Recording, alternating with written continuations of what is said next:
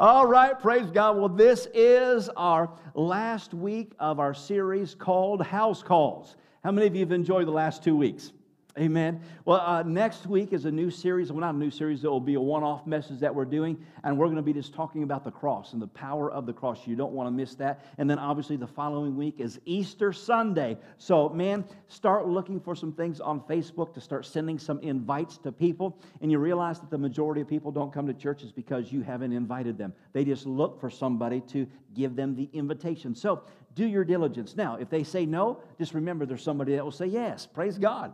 And you got more than one friend, don't you? If you only got one, then that's a reason to cry. I'm telling you right there, all right? You need some friends. And so invite some people, and we're going to just see God do some amazing things. Praise the Lord. Oh, one last thing that I should say or make mention of. Next weekend, Marty Blackwelder. If you've not been here during Marty Blackwelder or since we've had him in, he is just phenomenal. He's going to be up at Cleft of the Rock, our pastor's church. That's up in uh, Midland.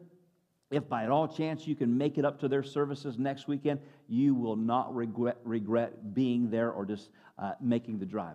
Always a blessing. So praise God. Well, are you ready to get into this this morning? Amen. We've been talking about house calls. How many of you realize that God is the original house call maker? You know, when we started this, we referenced it or kind of drew our thinking back to those old days when the doctors made house calls. You just made the call and they showed up and they purposed to help uh, in the area of what ailed you. If they could help mend you, they got you mended in what their endeavors were to get you healthy. And uh, in this modern era, you know, you got to make an appointment. You got to uh, uh, get there after a, a month finally, and by the time you actually get there, you've already started feeling better. And then when you get there, they got to check your P H O, your M H O, whatever those, you know, your, your your insurance policy. You know, do you have insurance or do you not? You know, just all kinds of red tape. You got to take a number. You got to wear a mask. You got to uh, get your temperature tested. All this stuff. But how many of you know that God doesn't make you jump through the hoops to get Him to make a house call? He is the house call maker. He's the same yesterday, today, and forever. And so one of the things the Bible says is that all that call on the name of the Lord shall be saved. So in other words, the moment you call, He shows up. The moment you say, Jesus, He comes running. Amen. And so you're here this morning. You lifted your praise. And so He is here in the midst of us right now. So whatever you have need of, listen, I want you to uh, hear this by the inspiration of the Holy Spirit. If you're sitting here today and you've got some things going on in your body, some pains, some challenges, some difficulties in your physical body, maybe it's mental health, I don't know what it is, but as I'm sharing the Word of God, I want you to begin to take notice of what's going on in your body, because the Word of God is anointed. The anointing destroys the yoke and it removes the burden. So as you're sitting under the Word, the medicine of God's Word is beginning to work in your life, in your mind, in your health, in your marriages, whatever it ails you. God is making a house call this morning. Can somebody say amen? Amen. All right, so if you remember, we began to start this series out by looking at when the Old Covenant, or the Old Testament, if you will, that this was before Jesus came and did the work of the cross. But the Bible shows us and tells us that, man, if you had leprosy, if you were sick, all you had to do was call for the priest, and the priest would make a house call, and the, the, the priest would give you some instructions as to what was needed to be done. But at the end of all that, the priest would make a sacrifice and shed blood, and as a result of that, there was a guarantee that you would walk in health and healing. Now, once again, this is Old Testament before Jesus came, and so therefore, if you could believe for Jesus to, or for God to show up and do a work in your body in the Old Covenant, which is a lesser covenant or a lesser promise, how much more do we in this new covenant with Jesus have the confidence and the guarantee that Jesus will make a house call? Amen. And so we saw that not only did they call on the priest, but we also saw that in the New Testament, or Jesus has become our high priest. So not only did they call for the priest in the Old Covenant, in this new covenant or under this new promise, we're still calling on the high priest. Hey, Jesus! And He says, I'm coming. I'm going to show up. Praise the Lord. So what did you come here for this morning? Did you come here just to get a good message? Did you come just to get a good nap? Did you come just to hang out with some people and grab a cup of coffee? Or did you come here to have a meeting with Jesus? Because if you came here with an expectation, the healer's here to meet your need. Amen? All right, in week number two, last week we talked about the significance of what enforced the power of those covenants. In the Old Covenant, we said that in order for the promise of God to be ensured, the priest had to sacrifice blood or make a sacrifice where blood was shed. But if there is a lesser covenant, a lesser covenant can't have superior results. We say, well, God don't do those things anymore in this time, in this hour, in this age. Well, He did it before Jesus. So how is it that a lesser covenant or promise has superior results compared to this day? No, Jesus says, I've come to give you a better promise or a better covenant with better promises. So therefore, we don't have a lesser blood. We have a superior blood that was shed for this new covenant. And Jesus said, I gave my blood to be sacrificed for you. And it sealed the deal that when you call on me, I'll make a house call. Praise the Lord. And so today we're going to take it a step further and we're going to wrap it up. And I, again, I pray that as I'm sharing the Word of God, that it stirs your faith to position you to say, today's my day. Today's my day that the physician, Jesus, the healer, is going to meet my need. Amen? So let me re- remind you or refresh your thinking here from Hebrews chapter four. Hebrews chapter four, verse fourteen, or beginning in verse fourteen, it says, therefore, since we have a great high priest who has ascended into heaven, Jesus the Son of God, let us hold firmly to the faith we profess. Let us, everybody say us, let us then approach God's throne of grace with confidence so that we may receive mercy and find grace to help us in our time of need. Now notice what it says there. It says, let us. When we read that, sometimes I think that we read scriptures and gloss over them and kind of fail to see the strength or the depth of the verse in which we're reading. He says, let us approach the throne of God confidently. Or the King James says, come boldly. And so we're like, well, yes, praise the Lord. God says, let us come to the throne of God. Let us approach Him with confidence. But you realize when He's talking to the us, He is not talking to the collective congregation of saying, let us. When the Apostle Paul is speaking of us, he's speaking of you. So I want you to think of this this morning as we're sharing that whenever God is talking to the what appears to be the collective audience, what He's really doing is He's talking to you. He says, you, come confidently. Come confidently. Well, what am I coming confidently for? He said to receive. Come confidently to receive the help that you need in the time that you need it. Well, when's a good time to receive healing? Right now, because I need it. Well, I thought God tries to teach me things. You don't have scripture to prove that. Well, I think God just lets you hang on to it just to keep you humble. No, we don't have any scripture for that. No, the Bible says that there's help in time of need. Well, if you have need in your body, excuse me, right now, to have physical health and wholeness, then the healer is here to make a house call. And I want you to say, hey, I have the ability, me, not you, not us, no, me, I can come confidently and boldly this morning because I showed up and therefore I'm going to receive. Praise God. How many of you want to receive this morning? Amen. You know, I, I asked, or I, I wanted to ask this question, and so forgive me. I'm going to take some liberties this morning to share somebody's story, and and and I know they wanted to share it. And one of these days, I'll have them share it. And but I just thought, man, I can't pass up this opportunity to share this story. This one particular individual in our church just recently had some health issues, and uh, was. Uh, uh, Uh, the, the, the, the surgeon, or excuse me, the doctor called and says, we got the test results, and we would like you to come in to discuss the test results. And the person said, you know, it's never something that you want to hear, because typically if it's good reports, you know, they just tell you right on the phone, but they want to come in, or they want us to come in to discuss those things.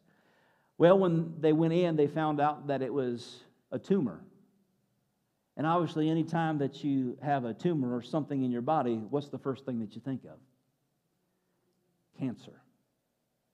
And so this individual, this woman, her and her husband began to talk, and the husband said, I was just talking to the Lord, and the Lord said to me, everything's going to be okay, and it's not going to be cancer. I'm like, praise God, I'm excited about that. And so this individual went into the doctor, got the biopsies, went in to get the results like the doctor asked them to. And when they got into the doctor, the doctor says, well, it's not cancer. Just a, just a tumor, t- tissue tumor kind of thing. And they said, now we recommend that you have it removed just so that it don't have any prolonged effects, but this is what we recommend. Well, obviously, you know, you think, dear God, I got to get surgery. Oh, my goodness. And so she was like, man, that just bums me out. So she went home and talked to her husband and told him the results of the story. And she, she said, he started bawling. And she's thinking, oh, dear God, he's losing it. I got to believe for myself. I got to believe God with you. And here you are, you're a basket case. She's like, what's going on? And he's crying, and he says, God was faithful to his word. It's not cancer. Whew. Come on. How many of you know there's, there's bad things that happen to good people because we live in a fallen world, but God is faithful to his promise. And if God says, I'll bring you through to the other side, I'll get you through the fire, I'll get you through the water, you can rest assured we're going to the other side. Amen? And so, man, I'm telling you, if God can do it for one, he can do it for somebody else, because he still makes house calls today. How many of you are ready for your house call today? You're in the house. Amen. Well, so with that being said, as we continue to look forward in this, I said that he tells us to come boldly, to come confidently. And when it says us, he's saying you. But the moment that we start to hear that, when we say us, oh yeah, us. But then when we internalize it and personalize it, we start to take a step back. Oh, you mean me? I can come boldly and confidently? And the tone in our voice changes. Well, why does it change? Because immediately when I start to point the finger at myself, oh, I can come boldly and I can come confidently, all of a sudden these waves of insecurity start to come. And all the voices of inadequacies and failures begin to talk and chant and torment my mind to say, do you think you qualify? You think you qualify to receive from Jesus? Yeah, it says us, but the us and what they're talking about is all the good Christians. You know how you are. And so instantly we start to disqualify ourselves, where collectively, oh yes, we can come confidently and boldly, praise the Lord. But now when I start to really let the rubber meet the road, oh, me? Me? Yes, you. You this morning, you're here this morning and you qualify. So let me just share some verses with you, because as we think of the collective group, there's confidence. But I want you to focus on you this morning, because you matter. And you mean something to God. You mean so much to God that he sent Jesus just for you. You recall we talked about the old covenant and the new covenant and the purpose of the blood, right? But if you recall in John chapter twenty, I've shared this a number of times, and so it will just bear repeating.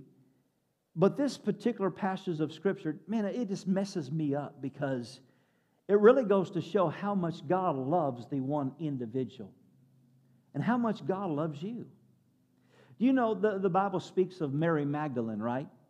And the Bible references her in just how she blessed Jesus. But when Jesus was crucified, he was put in the tomb. And if you recall, the story goes that Mary went to tend to the tomb where they had laid Jesus. And when she got there, Jesus had already risen. And he's gone. This is the Jesus that changed her life. This is the Jesus that turned her world upside down. And she goes to the tomb, and Jesus is not there. But then Jesus appears as she's mourning the fact that he's not there. And she didn't recognize that it was Jesus. And he asked her the question. He says, why are you troubled? And she says, where have they put him? I came to tend to his body. Where did they take him? And the Bible says that Jesus then spoke her name and said, Mary. And the moment that the voice of Jesus, remember I said my mother-in-law didn't recognize my sister-in-law, but when she spoke, she knew the voice. When Jesus spoke her name, Mary's like, Jesus, it's you. And the next statement that Jesus makes, he says, now don't touch me. Wait a minute, don't touch me. So the way he says it, she must have tried to run and embrace him, but he says, no, don't touch me, for I've not yet ascended to the Father. Now, what was he ascending for? He had already went to the cross. He had already went to hell. He was now rising from hell and death and the grave. And the thing or the purpose that he was going to do was the most significant thing of why he came to this earth. And that was to take his blood that was shed and take it to the throne before God and place it on the mercy seat. And that's why he said to her, don't touch me because I've not yet been glorified. I still have to take the blood and put it on the mercy seat before God so that he can seize the blood before his throne. The most significant thing that Jesus came to do was to present the blood before God. But here's this woman that says, what did they do with my Jesus? And on the journey back to heaven to take the blood, he takes the time to stop for one. Hey, Mary, I seen you mourning here and that your heart was heavy. I just wanted to come and tell you that I loved you. Taking the blood to the Father, but I just wanted to stop for a moment to let you know that I love you. She meant that much to him. He was taking the blood for all humanity, but one mattered. And he took the time. I know you might at times feel insignificant, but you matter. And I know you look in the mirror and you say, but God, look at what I've done, and look at how I've acted, and look at how I've treated you. And God says, I don't see all that because the blood is in front of me. I see you through the blood, and I love you, and you matter to me. I want to continue to share just that concept of how much God loves you. And that just one, if you were the only one, Jesus would make a house call today for you. If you recall the scriptures, we continually see stories of Jesus ministering to the sick. And always through the ministering of, uh, of health and healing to the sick, the Bible always says that there were those that thronged him, or that there was the multitude, or that there was a great multitude. So in other words, wherever Jesus went, there was a lot of fanfare. You talk about paparazzi today. You know, the royals think that they have an issue with the paparazzi. Listen, nobody's ever had paparazzi like Jesus. The Bible says that thousands of people flocked because they were getting healed and they were hoping that they would be the next one in line. But it didn't matter how many people, the hundreds, the thousands that tried to get Jesus, Jesus always had time for the one. You know the scripture in regards to uh, where it says in John chapter four, starting in verse forty-six, it's concerning the nobleman's son. He comes to Jesus and he says, Jesus, he says, my son is sick unto death. Come on, I don't know if any of you parents have had children that have been sick, that have been struggling, that have had to go into the doctor, that the, the, the report seems grim. I'm telling you, there, there is no grief like a child that is not doing well, and you're concerned about the outcome. This man came to Jesus, and he said, my son is sick unto death. And Jesus said, go your way. Your son has been made whole. And the Bible says that the man believed and went his way, and it was as Jesus said. All these people trying to get Jesus' attention, and this one man says, Jesus, my son, I know that that one there has a son, and that one has a daughter, and that one's sick unto death, but I have a son, and he's unto death. Will you do something? And Jesus says, for you I will. You matter. Your son matters to me. Do you remember the story concerning the healing of the leper over in Luke chapter five?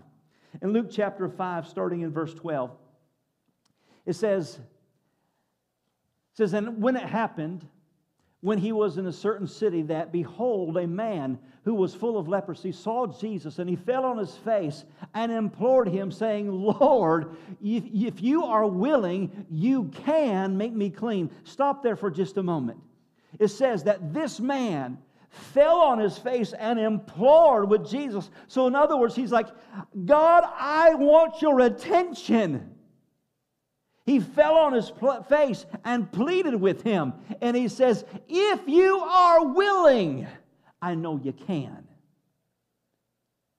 Isn't that what holds us up? We know that God can, but will he?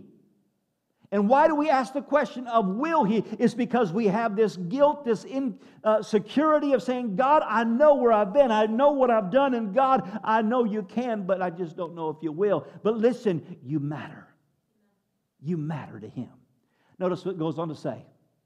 In verse thirteen, it says, then he put out his hand and touched him, saying, I am willing, be cleansed. One translation says it this way. Of course I am. God, if you're willing, and he says, well, of course I am. Immediately the leprosy left him. And what does it go on to say in verse twenty-five, I believe? Do we have twenty-five? Or no, I'm sorry, that's the next one. All right. I'm trying to use my new screen. I got ahead of myself, that's all right. What did we see? He says, I'm willing. He implored him. Why did he implore him with such anguish? Because he didn't know. And how do we approach God? God, oh, please, if you're willing, you matter this morning. Amen. The Bible speaks of the healing of the paralytic, the man that was paralyzed. You remember, this is the story of the man that had four crazy friends. They were in the house. Remember that Jesus was in the house, and the house was so crowded. There were so many people that they couldn't get into where Jesus was. So the four crazy friends, they said, let's get up on top of the roof and let's tear it apart and let's lower, G- lower the man, our friend, right in front of Jesus. You remember the story? Now notice what it says in Luke chapter five, verse seventeen. It says, now it happened on a certain day, as he was teaching, that there were Pharisees and teachers of the law sitting by, who had become, who had come out, to, out of every town of Galilee, Judea, and Jerusalem. Verse seventeen says, and the power of the Lord was present to heal them. Let's stop there for a moment. It says, all these people were there, and healing power was present for them all. I want you to hear that. The power of God was present to heal them. Now notice the next verse. Verse twenty-four.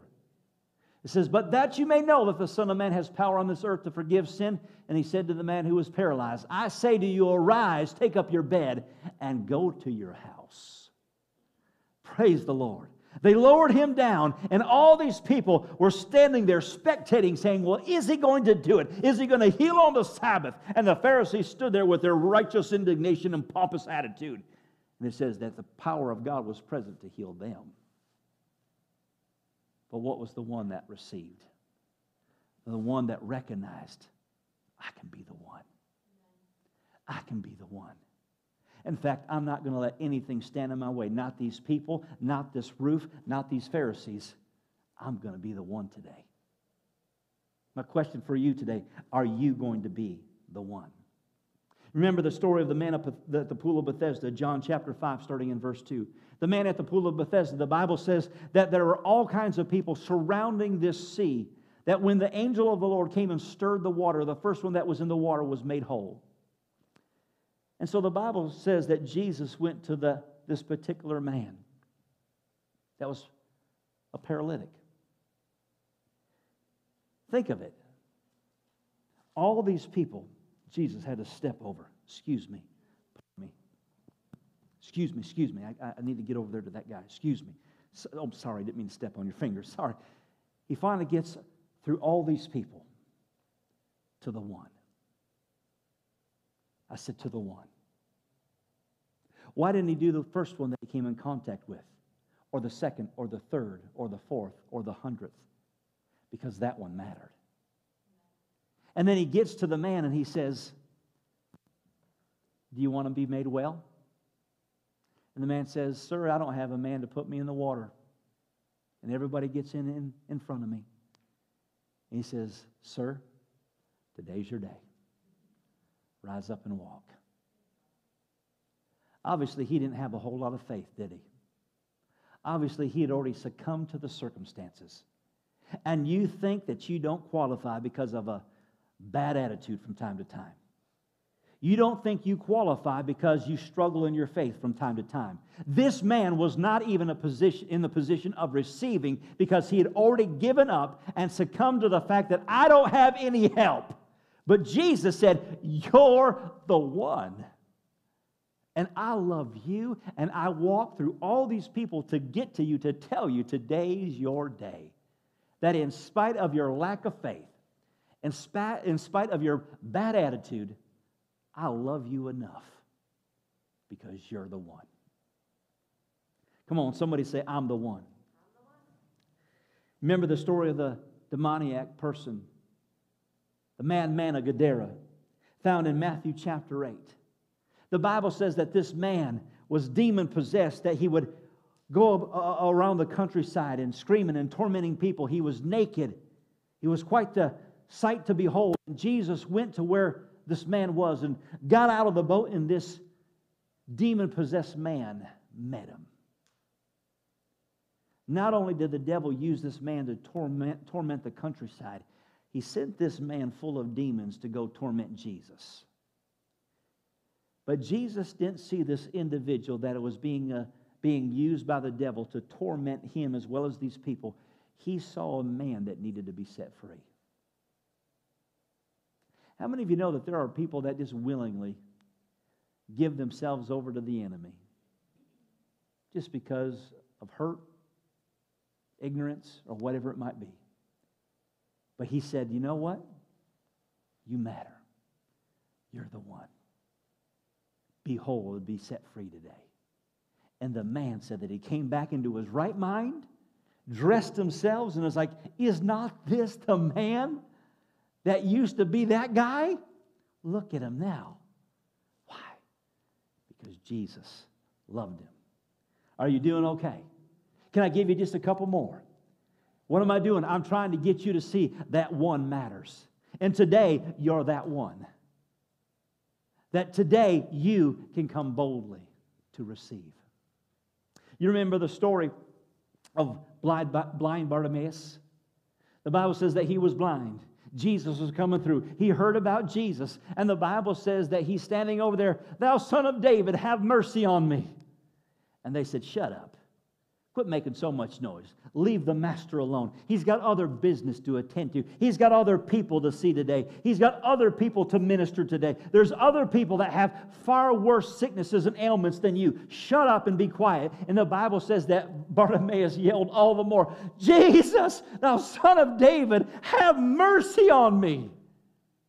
And it says that Jesus stopped and went and ministered to Bartimaeus. And his sight was renewed and restored. Why? Because the one mattered. The woman with the issue of blood. You've heard the story often. But the Bible says that she had a plague, that there was something going on with her, that she was unclean and she was highly contagious. So it was uh, against the law for her to go where Jesus was. But she says, no! I'm coming confidently. I'm coming boldly. Today's my day because today I'm the one. I've heard about Jesus and I'm going to where he's at. I'm going to church today. If it was G V C, she said, I'm going to G V C today because I'm going to get mine because I'm the one.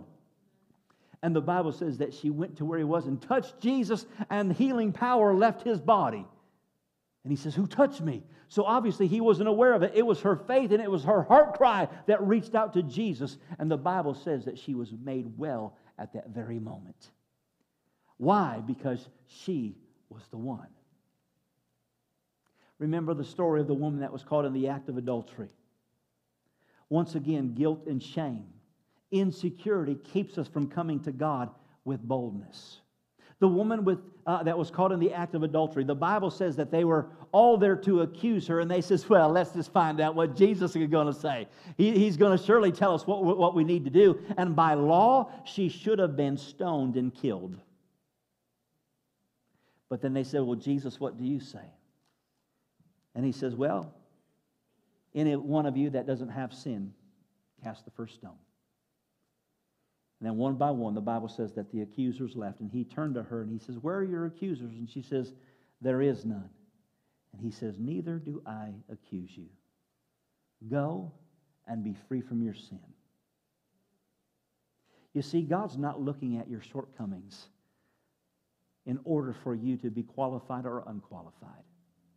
The Bible says that Jesus paid the sacrifice. He shed his blood so that it would cover your sin and mine. These stories are familiar, familiar to us, but when we come to the understanding that Jesus established a new covenant, and God does not see you any longer, but he sees the sacrifice. Why can you come boldly to the throne? And why can you come confidently? Because as you come, Jesus has already put between us and God the filter of the mercy seat or the blood on the mercy seat. And therefore, we're cleansed and made whole. Amen? Let's stand.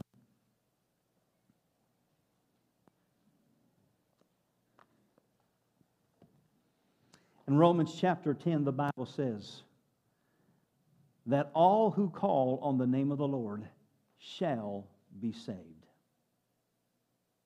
Now, once again, we say, well, sure, anybody, all of us, if we call on Jesus, Jesus will forgive us of our sins. But that word saved is not just salvation. It also means, because it is a covenant word, it means protection, it means provision, it means health and healing, and it means eternal life. All who call, you who call, Jesus makes the house call. Are you ready to receive from him this morning? With every head bowed and every eye closed, praise the Lord. I had this earlier. I'm subject to miss it just like anybody. But if you had headaches or migraines, or if that's been a troubling you,